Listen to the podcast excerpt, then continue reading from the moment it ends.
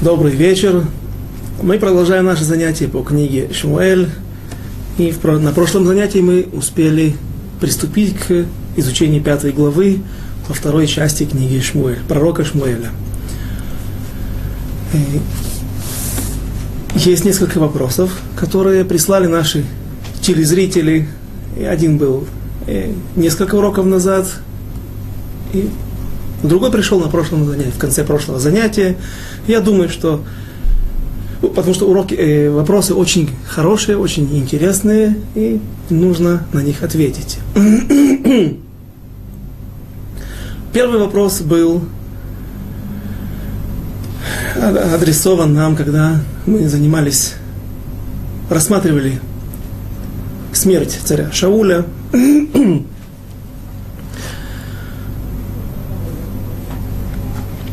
И он касался права выбора. Если у человека выбор и как он с этим может Листадер справиться в жизни. И был вопрос сформулирован таким образом, задали его из Москвы. Когда мы, если вернемся в середину книги Шмуль Алиф и вспомним то, когда царь Шауль не смог выполнить ту миссию, когда он был послан пророком Шмуэлем Всевышним уничтожить Амалека. Тогда Всевышний посылает пророка Шмуэля, чтобы он оповестил царя Шауля, что он больше не будет царем, что в скорости придет время, и он будет смещен с престола. И лучший человек Раэха Тов твой ближний, кто-то другой из народа Израиля, который лучше тебя, он займет твое место.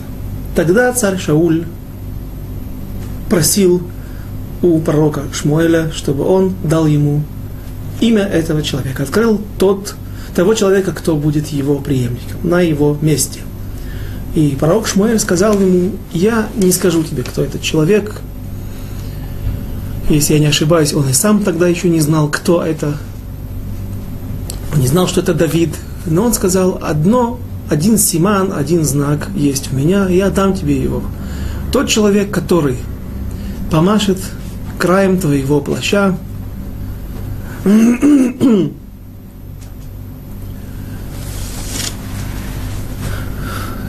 тот и будет наследником твоего престола.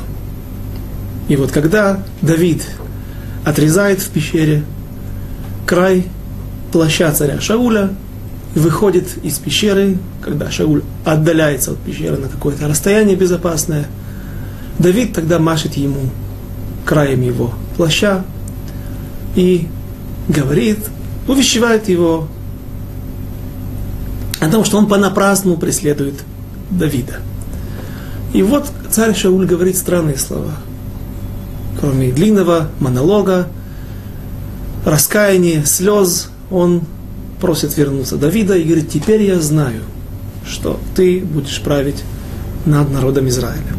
И говорит Мидраш, откуда он, на основании чего он говорит, теперь я знаю, что ты будешь править на основании того обещания, того знака, которое дал ему пророк Шмуэль, человек, который помашет краем плаща. С другой стороны, задает теперь основная часть вопроса. Известен Мидраш, что Давид, мы к нему, к этому месту еще не подошли, а только в книге, в конце книги Шмуэльбет будет идти об этом речь. Давид, когда он постарел, а прожил он всего 70 лет, одежды его не грели, и поэтому вынуждены были найти ему шунамитянку, которая... В общем, будем рассматривать это потом спрашивают, почему Давид в 70 лет не мог согреться, и одежды не могли его согреть. Говорят наши мудрецы, говорит Мидраш, что это было наказание Давиду за то, что он пренебрежительно отнесся к одежде. К царской одежде и к просто одежде. И вот вопрос звучит так. Как же так? Ведь с одной стороны Всевышний дает знак царю Шаулю. Этот знак должен сбыться. И получается, Давид был вынужден отрезать этот край плаща, чтобы помахать перед лицом царя Шауля. С другой стороны, за это же он и наказан в конце его дней. Тело его не грело, одежды его не грели. За пренебрежительное отношение к ним. И ответ он вкратце такой. Может быть, попытка ответить на этот вопрос, что в мире есть задуманный путь, задуманный, задуманная программа, Всевышний запустил этот механизм, и он работает, и пружина раскручивается постепенно, и механизм идет к своему концу. Все движется своим чередом, но у нас есть возможность на протяжении нашей жизни, на протяжении истории изменить что-то внутри этого механизма, то есть не прекратить его движение, не прекратить его работу. Все, что было задумано, это произойдет. А выбрать, то есть в чем тогда свобода выбора, какая, где мы, в чем мы не ограничены. Как поступить нам в данной ситуации? То есть, ближе к теме,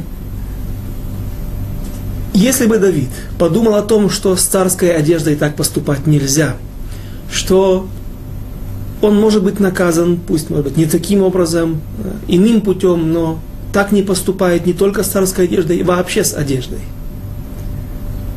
то тогда получается, что не, не произошло бы вот это вот помахивание краем полы его плаща. Нет. Это произошло бы. Может быть, царь Шауль где-то забыл бы свой плащ. Может быть, произошло то, что говорил Авнер, на то, что он рассчитывал, что царь Давид, Давид просто нашел где-то край твоего плаща, который оборвался в тот момент, когда ты зацепился за кустарник, за колючий кустарник.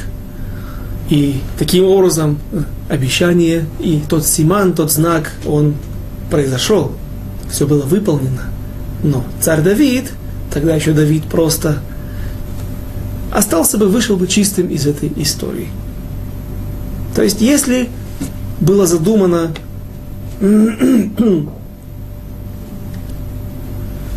был задуман выход из Египта или египетское изгнание, оно произойдет. Но каждый еврей, у него есть возможность в рамках этого изгнания выбрать много путей. Путей праведных, путей неправедных остаться в Египте, быть похороненным там во время, после казни. Макот, Макат Хоших, когда, э, темнотой, когда погибло 4 пятых населения еврейского, это уточняют из стиха Хамушим Яцуми Мицраим. Хамушим от слова хамеш, есть мнение, что они вышли вооруженные, что имеется в виду, обогащенные, вышли с золотом, с одеждами, с богатством Египта. А другое мнение говорит, Хамушим каждый пятый, слово хамеш. Только из тех трех миллионов евреев, которые вышли, приблизительно трех миллионов евреев, которые вышли из Египта, включая женщин и стариков, детей, на эти три миллиона, 12 миллионов остались в Египте, они погибли. Так у евреев есть возможность свободы выбора, какой выбрать путь. И так во всем. Рахель умерла в земле Израиля. Возле Бейтлехма она похоронена. Говорят, почему? Чтобы она молилась за своих сыновей, за народ Израиля, когда она будет уходить, когда ее дети будут уходить в изгнание. И масса причин, несколько причин приводится ее смерти. С одной стороны, говорят, что Якову нельзя было жениться, это запрет истории, на двух сестрах, так говорит Рамбан у Орахайма Кадош. Не будем сейчас входить во все подробности. У него есть другое объяснение, почему Яков имел право нарушить Тору и жениться на двух родных сестрах. Рамбан говорит, что это было за границей. Запрет этот не вступает в Хуцлаарец, э, в южном, в южном Вавилоне, в южном Ираке, где они жили. Когда же они пришли в землю Израиля, сразу же произошло это несчастье. Другое мнение говорит, что Рахель сама поклялась, Яков поклялся, дал обед Всевышнему. Есть разные мнения. Она взяла Терафим, Яков дал обед и не поспешил отделить десятин. Дал обед Всевышнему, что если он обогатится, то все он отделит Всевышнему. Не выполнил это обещание, был наказан, потерял Рахель, то есть какими путями. А при чем здесь Рахель? У Рахель есть свой путь, у нас есть свой путь, у нас есть свои обещания, и каждый может выбрать, как это произойдет и произойдет ли это. Но все это сводится к тому же объяснению, что Давид мог бы не отрезать плащ, а как произойдет то обещание, тот знак, откуда царь Шауль получит тот симан, тот знак, тот же Давид мог бы помахать, но Всевышний дал бы ему другую возможность достать этот край его полы. На прошлом занятии, в конце прошлого занятия мы получили вопрос,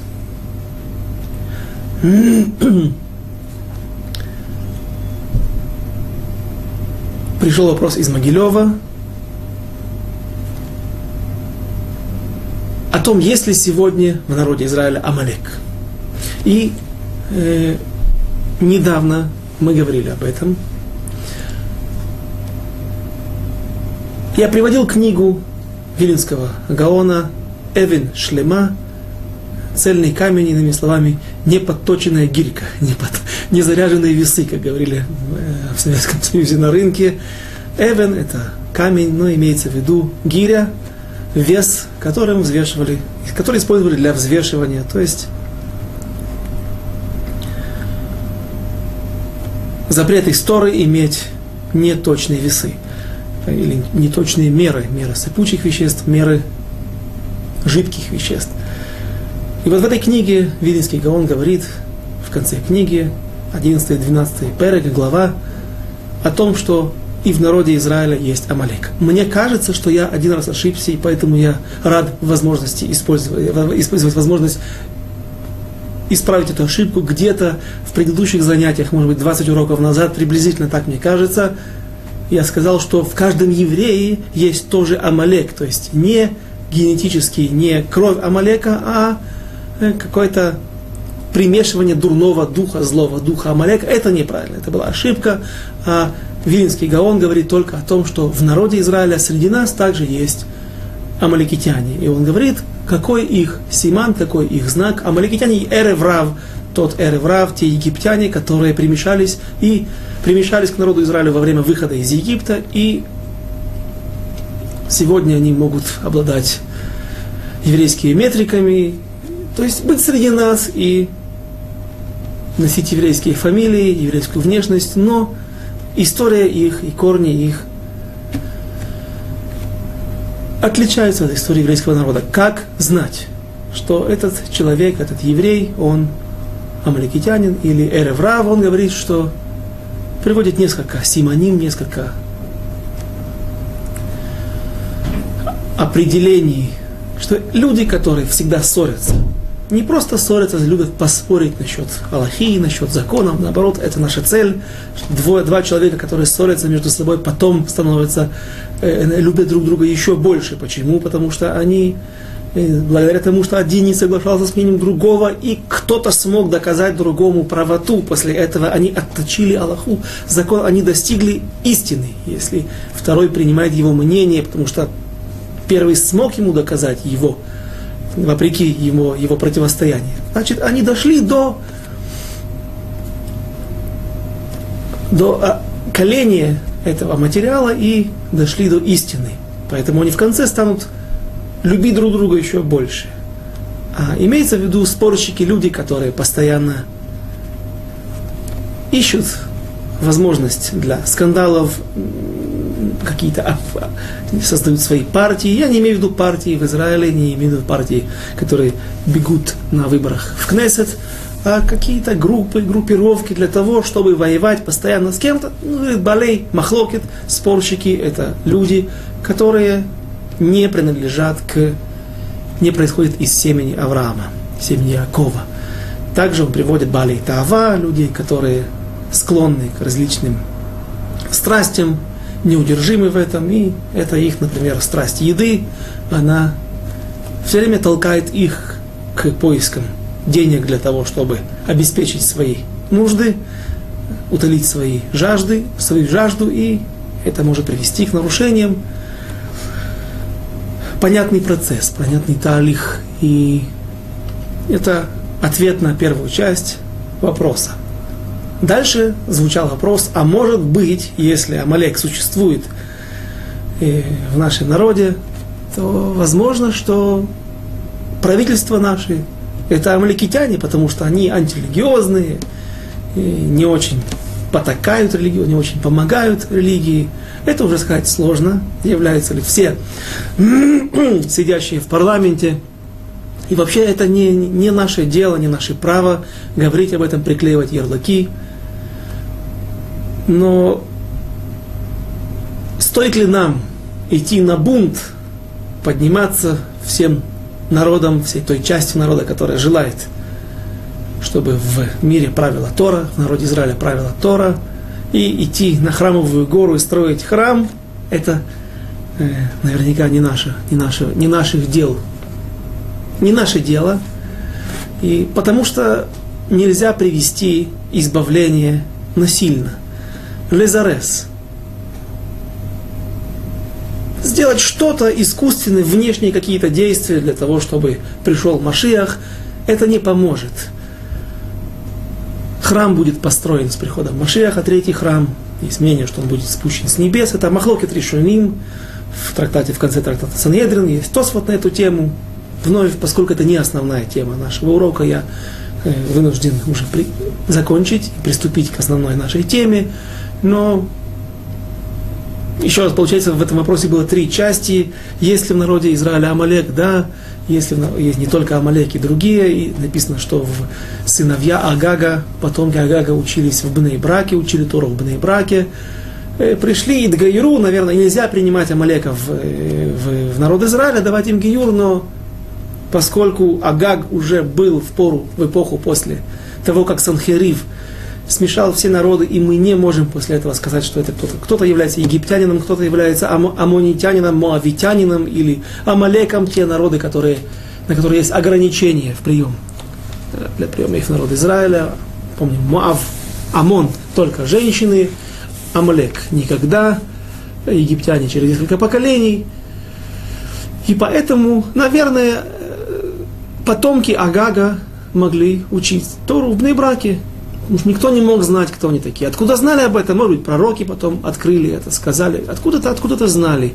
Сисра был великий негодяй из народа, э, военачальник у одного из кнаанейских царей.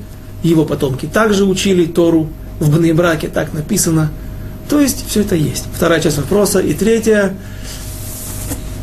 Правительство, является ли оно амалекским кто может это сказать? Кто может взять на себя такую ответственность, сказать, что это, эти люди не евреи, эти люди...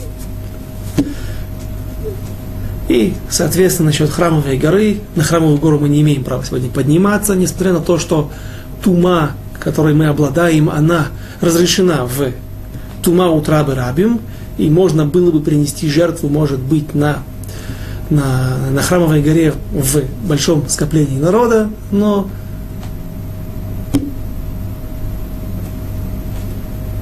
это не... Мы не можем лезарес приближать этот процесс. Мы должны выполнять свою работу, улучшать себя, если можно, то и кого-то рядом, помогать кому-то, и таким образом приближать пришествие Машеха, его бимира беямейну, и приближать избавление. Теперь вернемся к нашей пятой главе.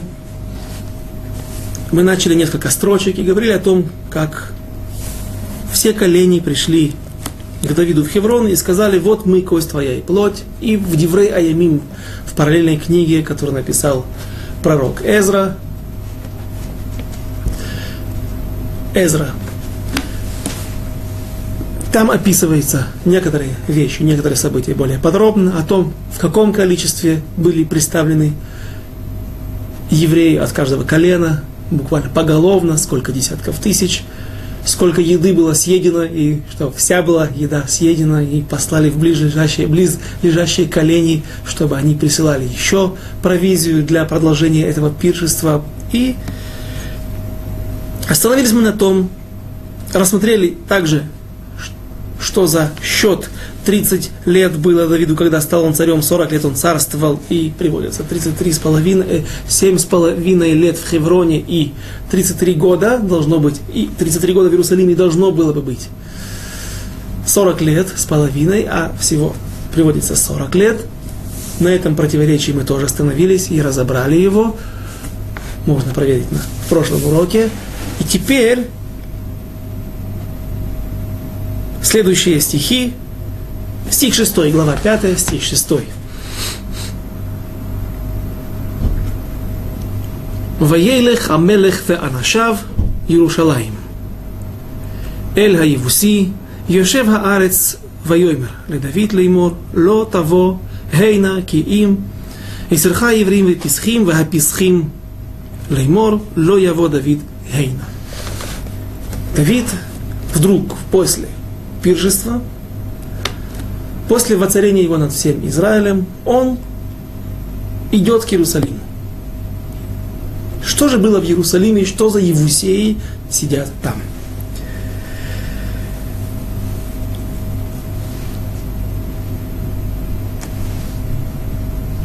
Прежде всего,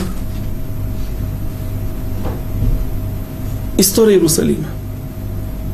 Иерушалаим – столица современного государства Израиль, вечная столица народа Израиля с тех времен, с времен Давида, то место, на котором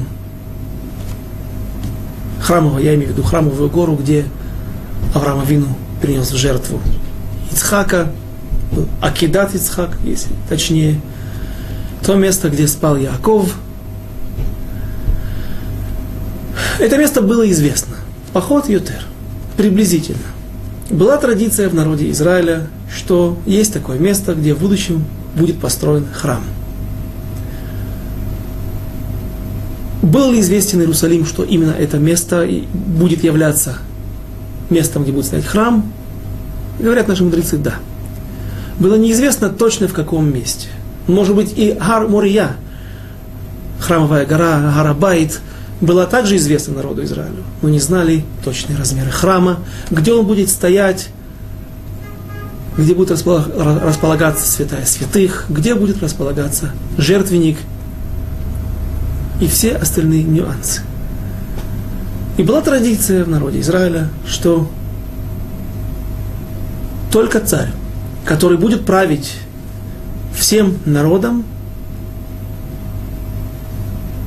он сможет захватить Иерусалим.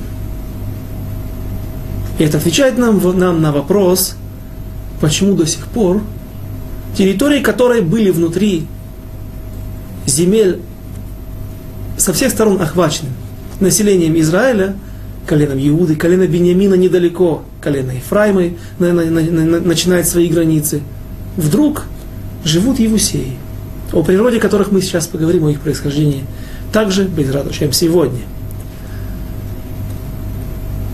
Что же произошло? И это объясняет нам.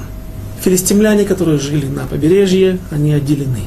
Были какие-то еще кнаанейцы, которых не выбили, не добили со времен Иошуа и постепенно землю захватывали, а причина была этому, так написано в книге Иошуа, чтобы земля была легка захватить, чтобы она не, опустев, не опустела. Пусть мы вырежем или прогоним не евреев, прогоним тех канонейцев, которые живут здесь. Но поскольку еврейское население не очень велико, то земля может опустеть, запустеть, будут развиваться, размножаться дикие звери, и поэтому Часть земель была захвачена, часть не смогли, где-то специально так Всевышний сделал, то есть где-то не смогли, потому что не хватило сил, где-то специально Всевышний сделал, чтобы евреи постепенно размножаясь, увеличиваясь в населении, распространяли свое влияние, раз, владение землей Израиля. И вновь, вся территория захвачена – Вся территория современного Израиля в этот момент захвачена, кроме плештим, филистимлян, палестинцев, которые правят побережьем от сектора Газа до Тель-Авива после смерти царя Шауля. Они проникли в Израильскую долину вплоть до реки Иордан, до Кинерета, засели, засели в еврейских городах. но Иудея, Самария, Галилея, побережье, от, где есть современная Хайфа, гора Кармель, колено Звулуна, все живут там. Большая часть территории захвачена. Вдруг внутри есть Иерусалим, территория которого не захвачена. Почему это случилось? Так случилось. Там смогли, здесь не смогли.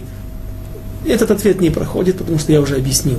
Евреи распространяли свое влияние постепенно, вытесняя канонейцев или встречая сопротивление филистимлян, но противостоять им был, была какая-то граница, был какой-то фронт, внешняя граница. Вдруг внутри сидит небольшая крепость, находится небольшая крепость с гарнизоном, который может существовать. В конце концов, можно сделать блокаду.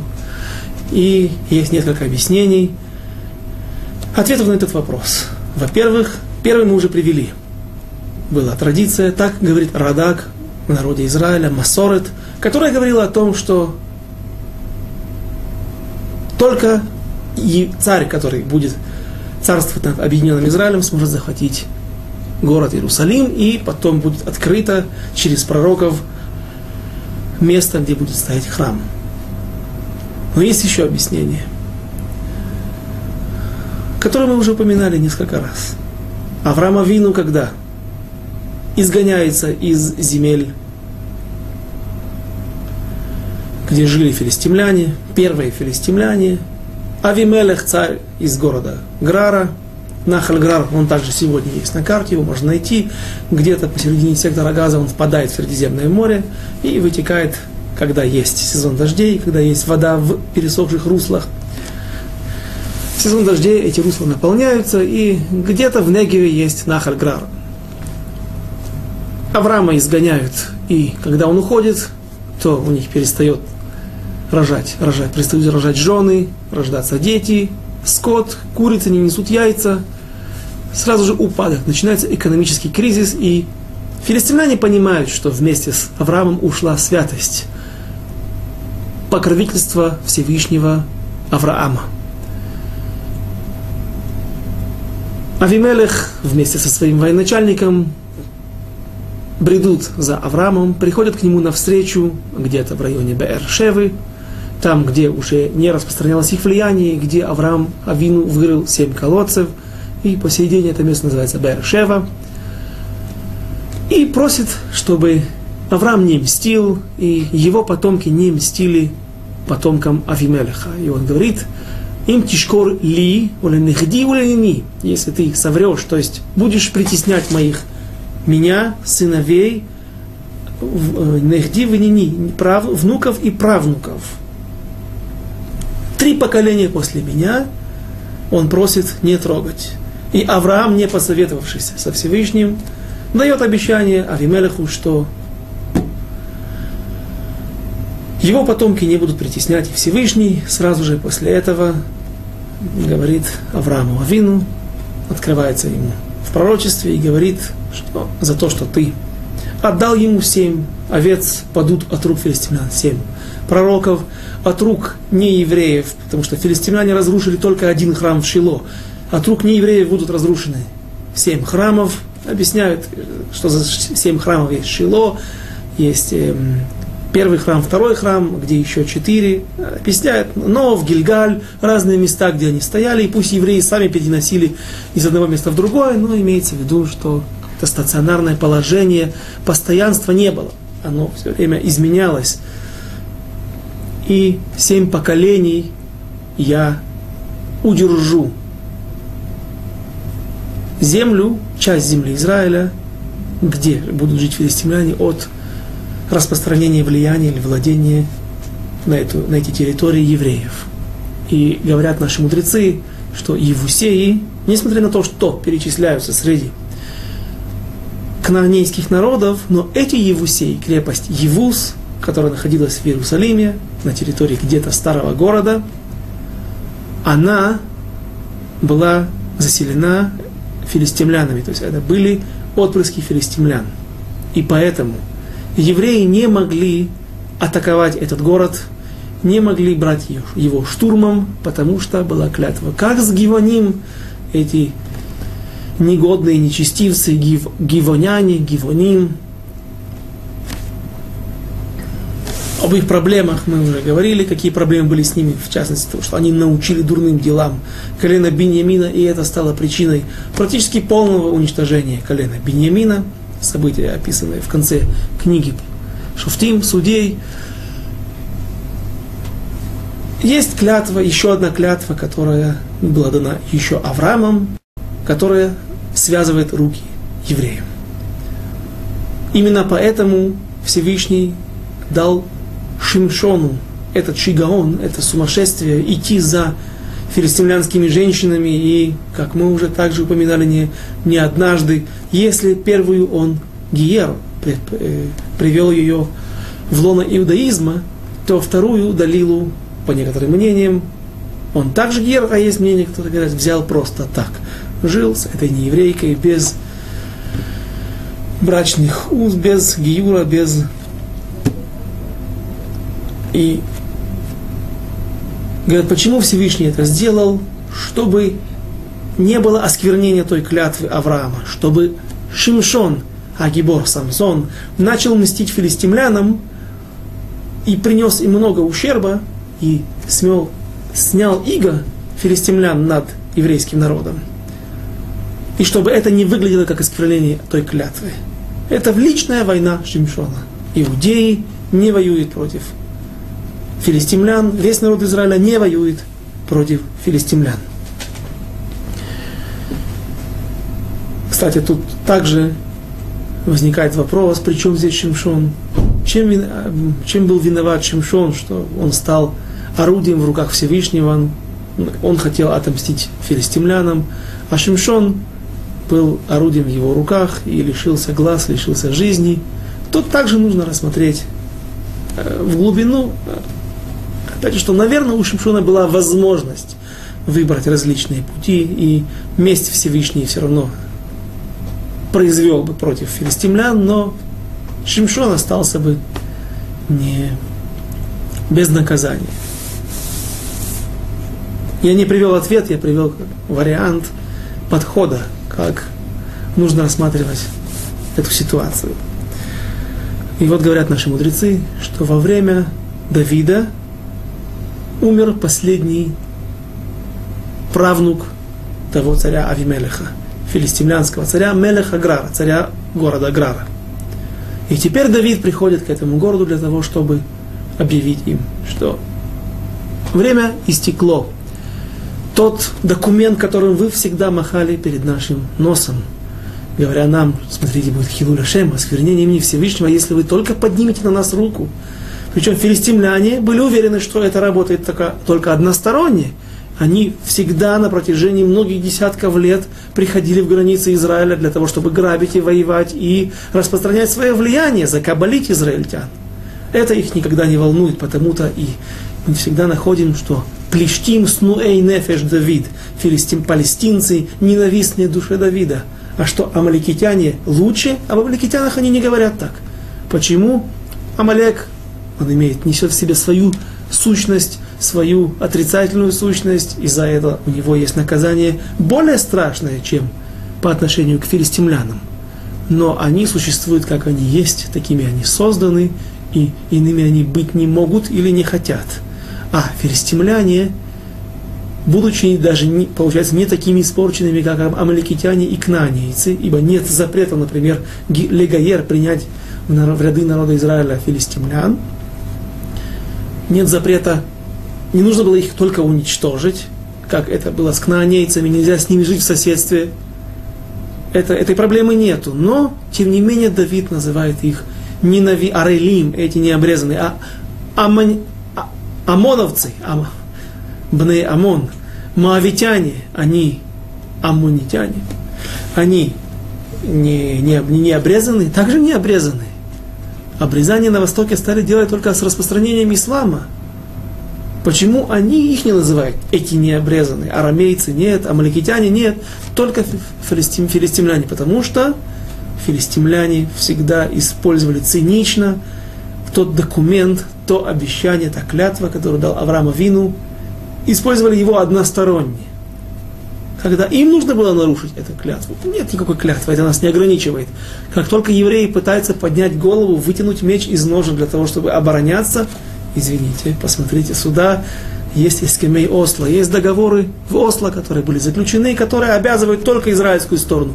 Палестинская сторона может делать что угодно. И если даже на вас сыпятся ракеты, вы должны молчать. Не имеете права открыть рот. Терпите. Снуэй Нефеш Давид. И вот Давид приходит к этому городу.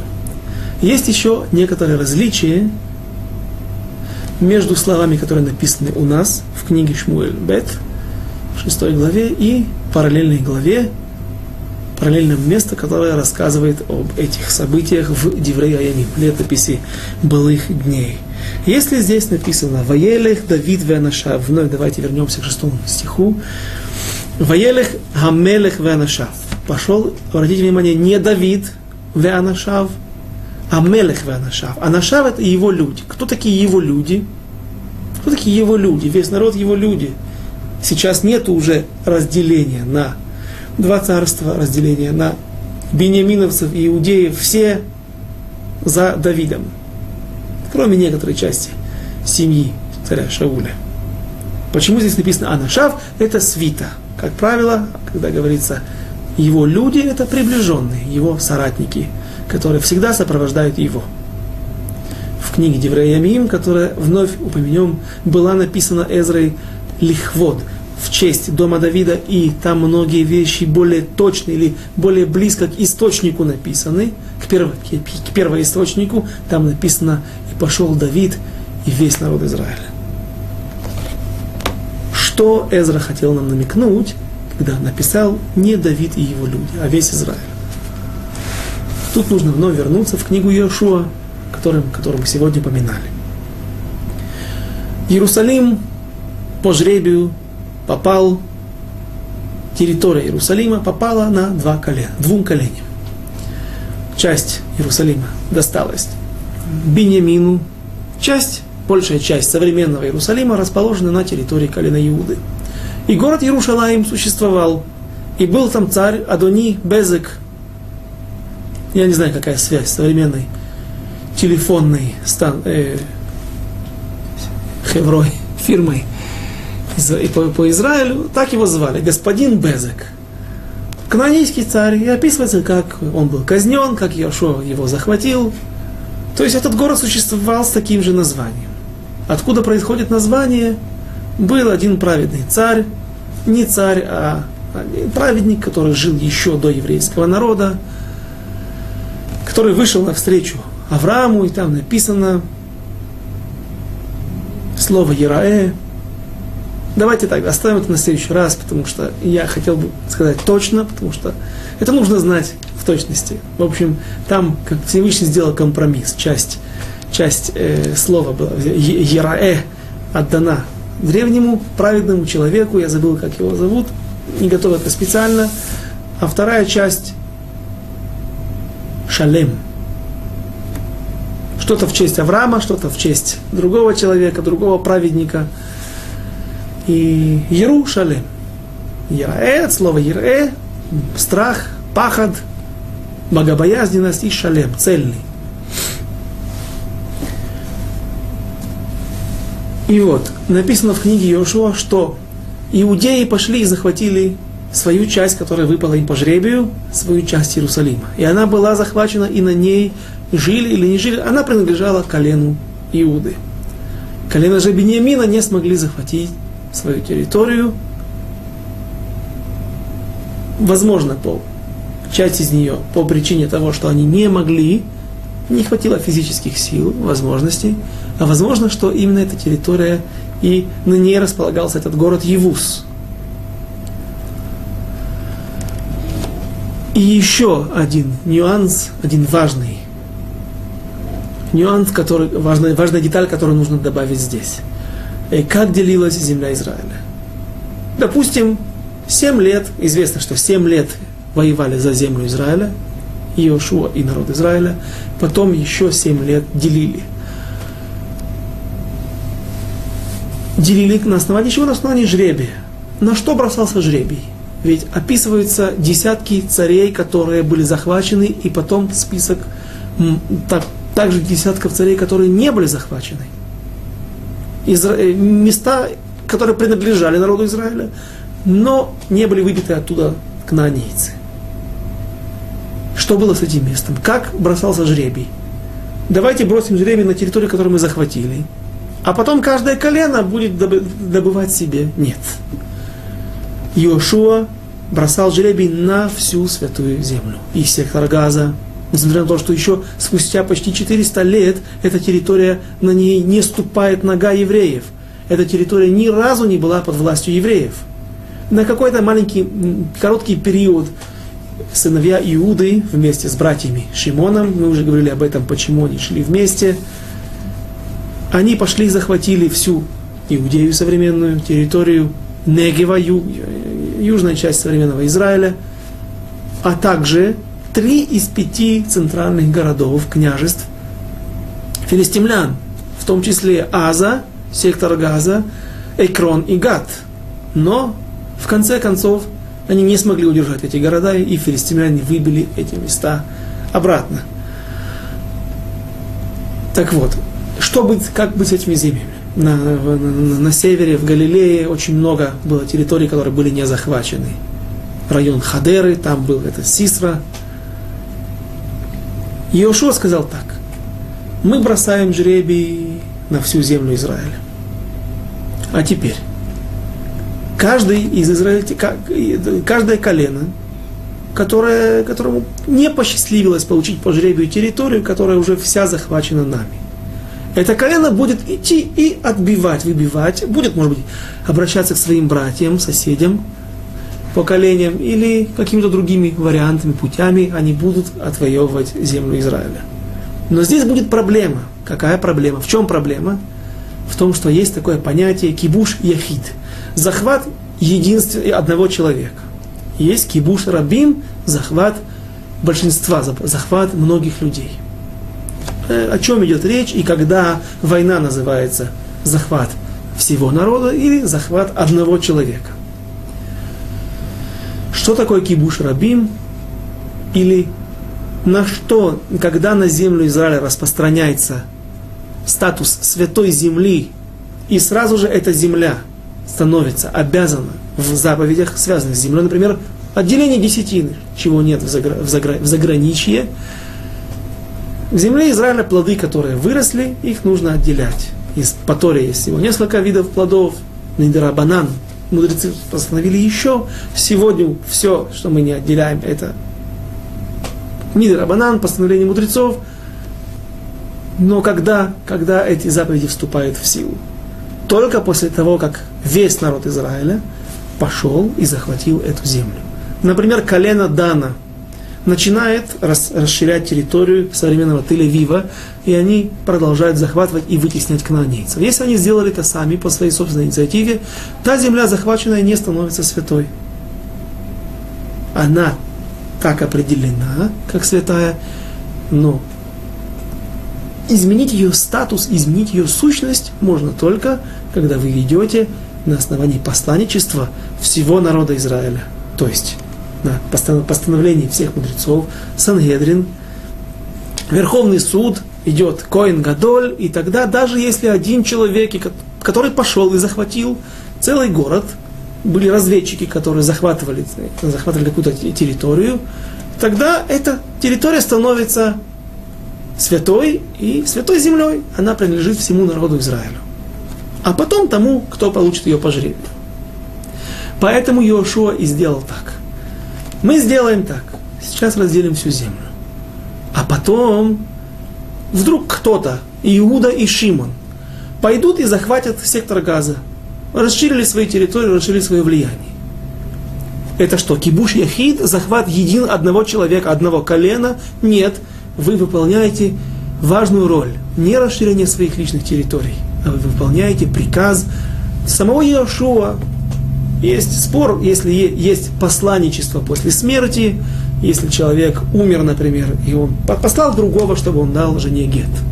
Развел жену, она живет на Украине, а человек живет в Израиле. Вот они разводятся. Он посылает кого-то, и тот дает гет. В тот момент, когда человек умер, женщина это моментально стала вдовой. И этот посланник с этим гетом, он не может теперь выполнить эту миссию.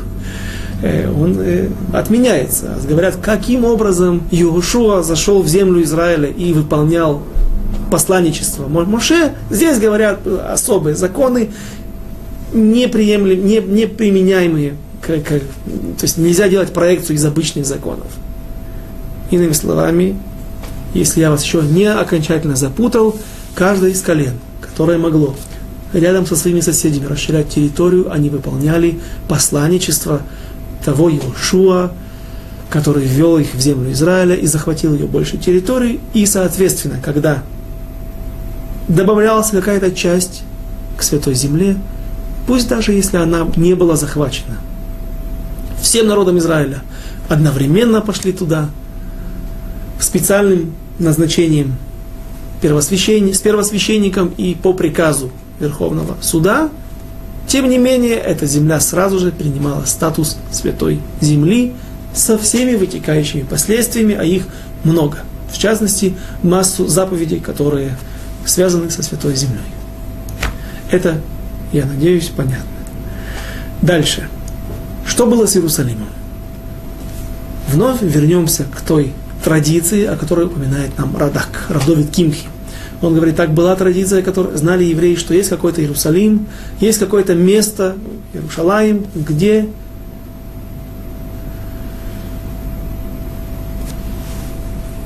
где будет стоять храм.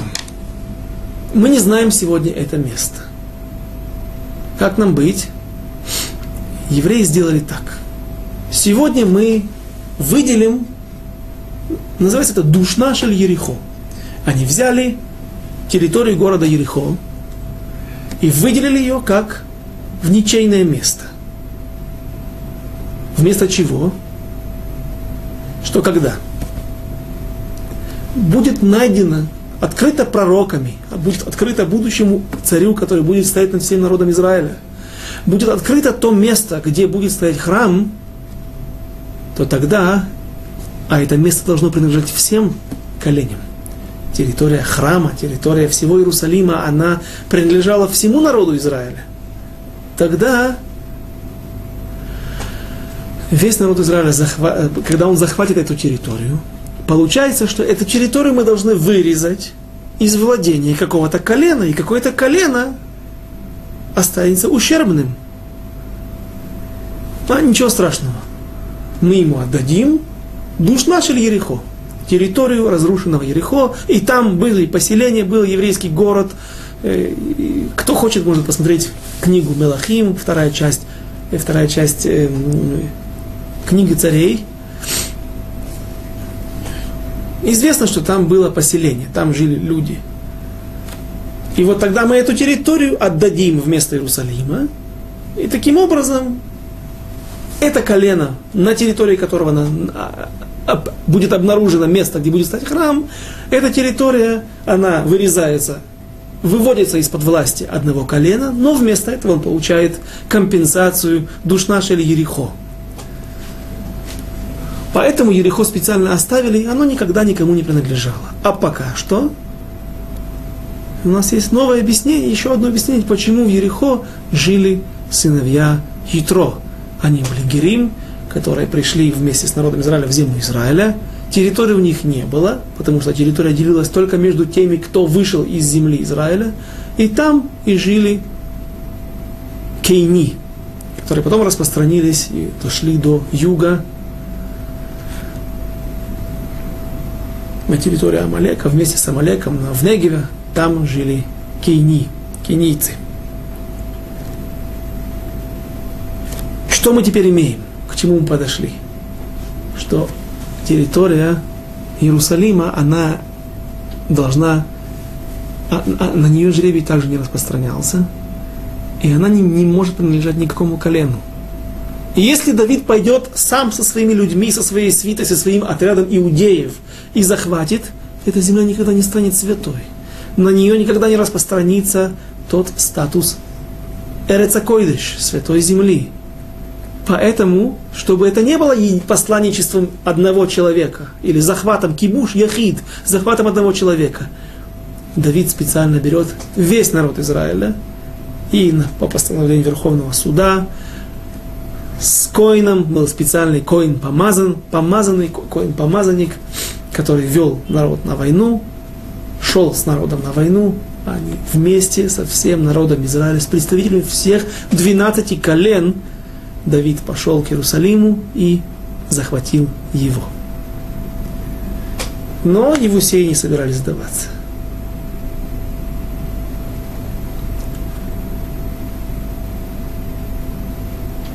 Написано так.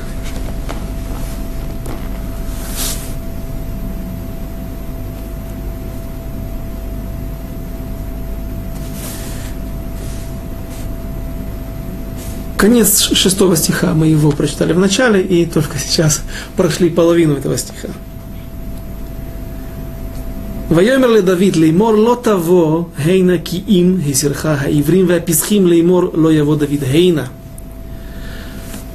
Но сказали Давиду так, ты не войдешь сюда, пока не уберешь слепых и хромых, то есть не войдет Давид сюда. Что за хромые? Что со слепые попросту можно сказать, что Евсеи говорят, мы ни за что не сдадимся.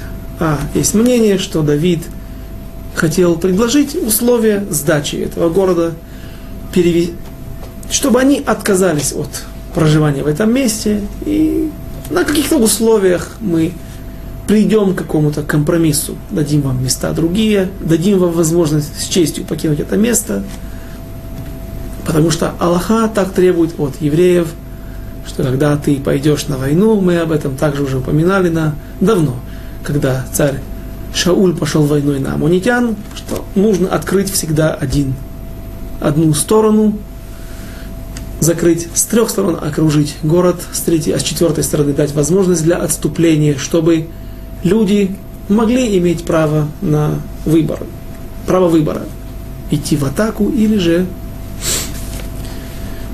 спастись бегством. Евусеи отвечают, только через наши трупы ты сможешь пройти и зайти в этот город. То есть, иными словами, даже хромые и слепые, которые есть у нас в нашем городе, даже женщины и дети, и старики, все выйдут на костылях с протезами. Слепые люди все выйдут воевать против вас. Но есть более глубокое объяснение – Прежде всего, вновь та клятва Авраама Вину. Они поставили двух истуканов на входе в город Евус, в эту крепость, которые, один из них был слепой, а другой был хромой. Слепой указывал на Ицхака Вину, который ослеп в конце дней, а хромой должен был напомнить евреям о Иакове, который был хромой, он хромал после того, как он боролся целую ночь с ангелом Эйсава.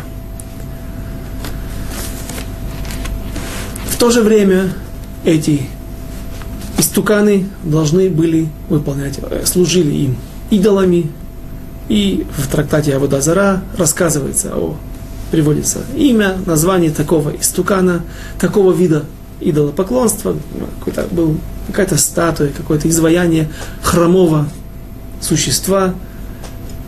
Все это очень похоже на филистимлян.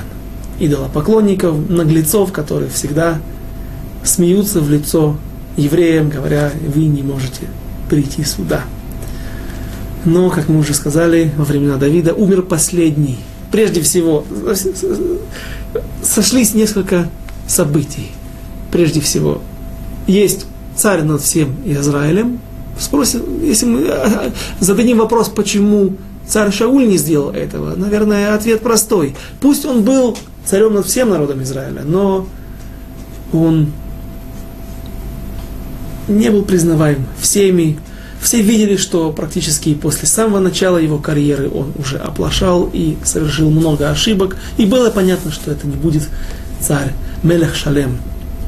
Цельный праведный царь, который о котором идет речь в этой традиции. Поэтому царь Давид первый, кто подходит по всем критериям. С другой стороны, умирает от, по последний потомок, последний правнук Авимелеха. Получается, что он был большим долгожителем. 700-800 лет прожил этот человек с тех событий. У нас тоже были долгожители. Серах Бат Ашер, женщина, э, внучка сына Якова из Мидраш, который говорит, что ну, она была приемной внучкой, она была не еврейкой, приемная внучка Якова, не была дочерью Ашера. Нам это не очень важно в данной ситуации, мы не занимаемся изучением Хумаша. Но э, женщина эта еще жива сейчас, и она, э, мы с ней еще встретимся. Ее называют умной женщиной, Шаха Хама в книге Шмуэль Бет. Кто хочет опередить события, может порыться в книге, полистать книги, разные главы и посмотреть, где, где же эта женщина фигурирует. Э, также Ильяу Анави, по тому мнению, что Ильяу Анави это Пинхас, получается, что он жил свыше 600 лет. То есть и в народе Израиля были долгожители. Поэтому не так сложно нам представить, что 700-800 лет жил какой-то правнук Авимелеха. И вот больше эта клятва не работает, и Давид готов идти на эти истуканы и пробивать брешь, атаковать крепость Евус. Но не тут-то было. Эти истуканы, кроме того, что были дерзким напоминанием, циничным напоминанием о клятве Авраама, о Авимелеху, кроме того, что они напоминали, служили Авудазара, есть объяснение Ральбага, которое, как говорит Мальбим, есть много объяснений, но это объяснение самое красивое, самое при ним подходящее э, к моему разуму. Так, так, так он это воспринимает, так он называет это объяснение. Что же, что особого в этом объяснении? Дальше в следующих стихах написано, что Давид говорит, тот, кто сможет поразить цинор. И наши мудрецы не понимают, что такое цинор. Цинор сегодня в современном иврите это водопровод, какой-то канал, какой-то арык или же водопровод, цельный, замкнутый какой-то желоб, который ведет к э, доступу, является источником для перекачки воды, подачи воды. Почему здесь город называется Цинор? Ну, некоторые мудрецы говорят, что здесь была высокая крепость, и ее стены, или были стены, и была еще то, что называется верхний город, Акрополь, какая-то башня, которая возносилась очень высоко в небо, и пока ее не захватишь, а ее было захватить чрезвычайно сложно, город остается не захваченным до конца, дело недоделанное. Поэтому Давид и говорит, кто-то, крепость мы возьмем, стены мы проломим, поднимемся на стены, а вот Цинор, кто возьмет Цинор, тот будет главой народа Израиля, то, то есть главой главнокомандующим всех войск. Но другое мнение, и слово это использует Ральбак, что Йо, Йоав воевга цинор, и он поразил цинор, поразил трубопровод. То есть эти истуканы, к ним был подведен трубопровод, и они были, вводились в движение, приводились в движение водой, которая подавалась под высоким давлением. И они крутили своими культяпками, в которые были вложены топоры, мечи, какие-то дубины, и они не позволяли никому подойти, приблизиться к этому городу. Говорит, интересно, говорит о том, какой уровень инженерии, знаний технических были в те времена.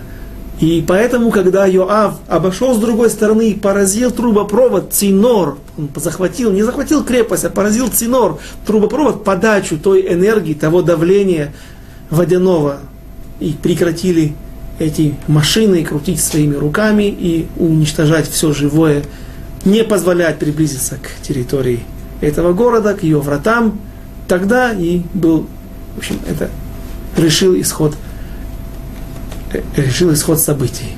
Вот такое интересное объяснение, и на этой веселой ноте приподнятой я хотел бы закончить, мы вынуждены закончить наши занятия. И дальше мы продолжим разбирать новые шаги, какие шаги предпримет царь Давид для укрепления своего государства, своего трона. И без Раташем на этом мы остановимся на следующем занятии. Войны царя Давида с филистимлянами и его укрепление его государства. До свидания, до следующих встреч.